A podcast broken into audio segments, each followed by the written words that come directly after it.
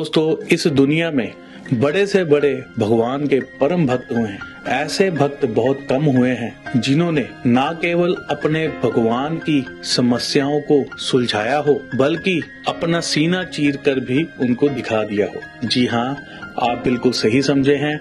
मैं बात कर रहा हूँ पवन पुत्र श्री हनुमान जी की। दोस्तों, हनुमान जी ही एकमात्र ऐसे भक्त हैं, जिनके पराक्रम के किस्से दुनिया भर में सभी भक्तों से ज़्यादा हैं। हनुमान जी श्री राम को रायसी भक्ति, तामसी भक्ति या सातवीं भक्ति से नहीं, बल्कि विधा भक्ति से पूछते थे। जी हाँ दोस्तों, नवधा भक्ति से ही पूछते थे।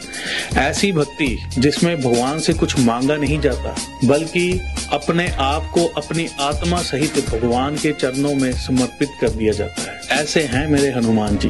तो बोलो जय श्री राम जय